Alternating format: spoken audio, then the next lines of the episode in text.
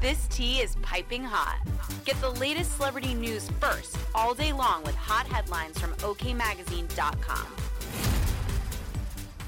The royal family is anticipating that Finding Freedom author Omid Scobie's upcoming book will once again reveal information given to him by Meghan Markle herself, which has reignited Kate Middleton's distaste for the Duchess of Sussex. Kate's made it clear she'll never forgive Meghan now, even though William is insisting they make peace for the greater good of the family, a source spilled to a magazine ahead of Endgame's Tuesday, November 28 release. She's asserting her independence and starting to ignore a piece of heartfelt advice Queen Camilla gave her long before she wed William, the source added, referring to Robert Lacey's claim that Camilla once confided to Kate the secret of hanging on to a busy prince, fit your timetable, well, basically your whole life, around his.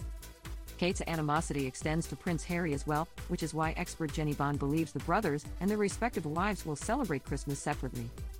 Catherine was deeply hurt by some of the things Harry said about her, particularly in his book, and unfortunately, because of these entrenched positions where neither side seems to want to make contact or the first move, I can't see this rift healing anytime soon, she told a news outlet.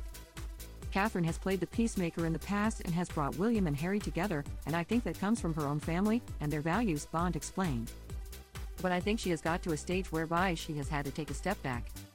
Things have gone too far, and she feels upset and, quite frankly, hurt and insulted. Meanwhile, an insider said Prince Harry's relationship with his father, King Charles III, has actually taken a turn for the better after the Spare author called him for his 75th birthday on Tuesday, November 14th. The chat marked a notable shift in tone. Even ending with an agreement to speak again next week, a publication shared. It was reported that Charles also spoke to the actress, Archie and even Lilibet, on his big day, which led to hopes that future relations will be friendlier, expert Richard Fitzwilliam stated. Fitzwilliam said it would be an enormous benefit to the king if he and his youngest son mended ties. The monarchy's low popularity among the young has been linked to the rift with the Sussexes.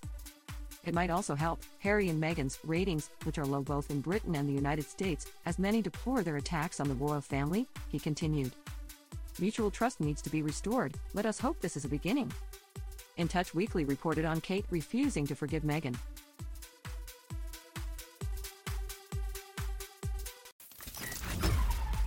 We'll keep you updated throughout the day with the scalding details. For more fiery headlines, visit okmagazine.com and hit subscribe.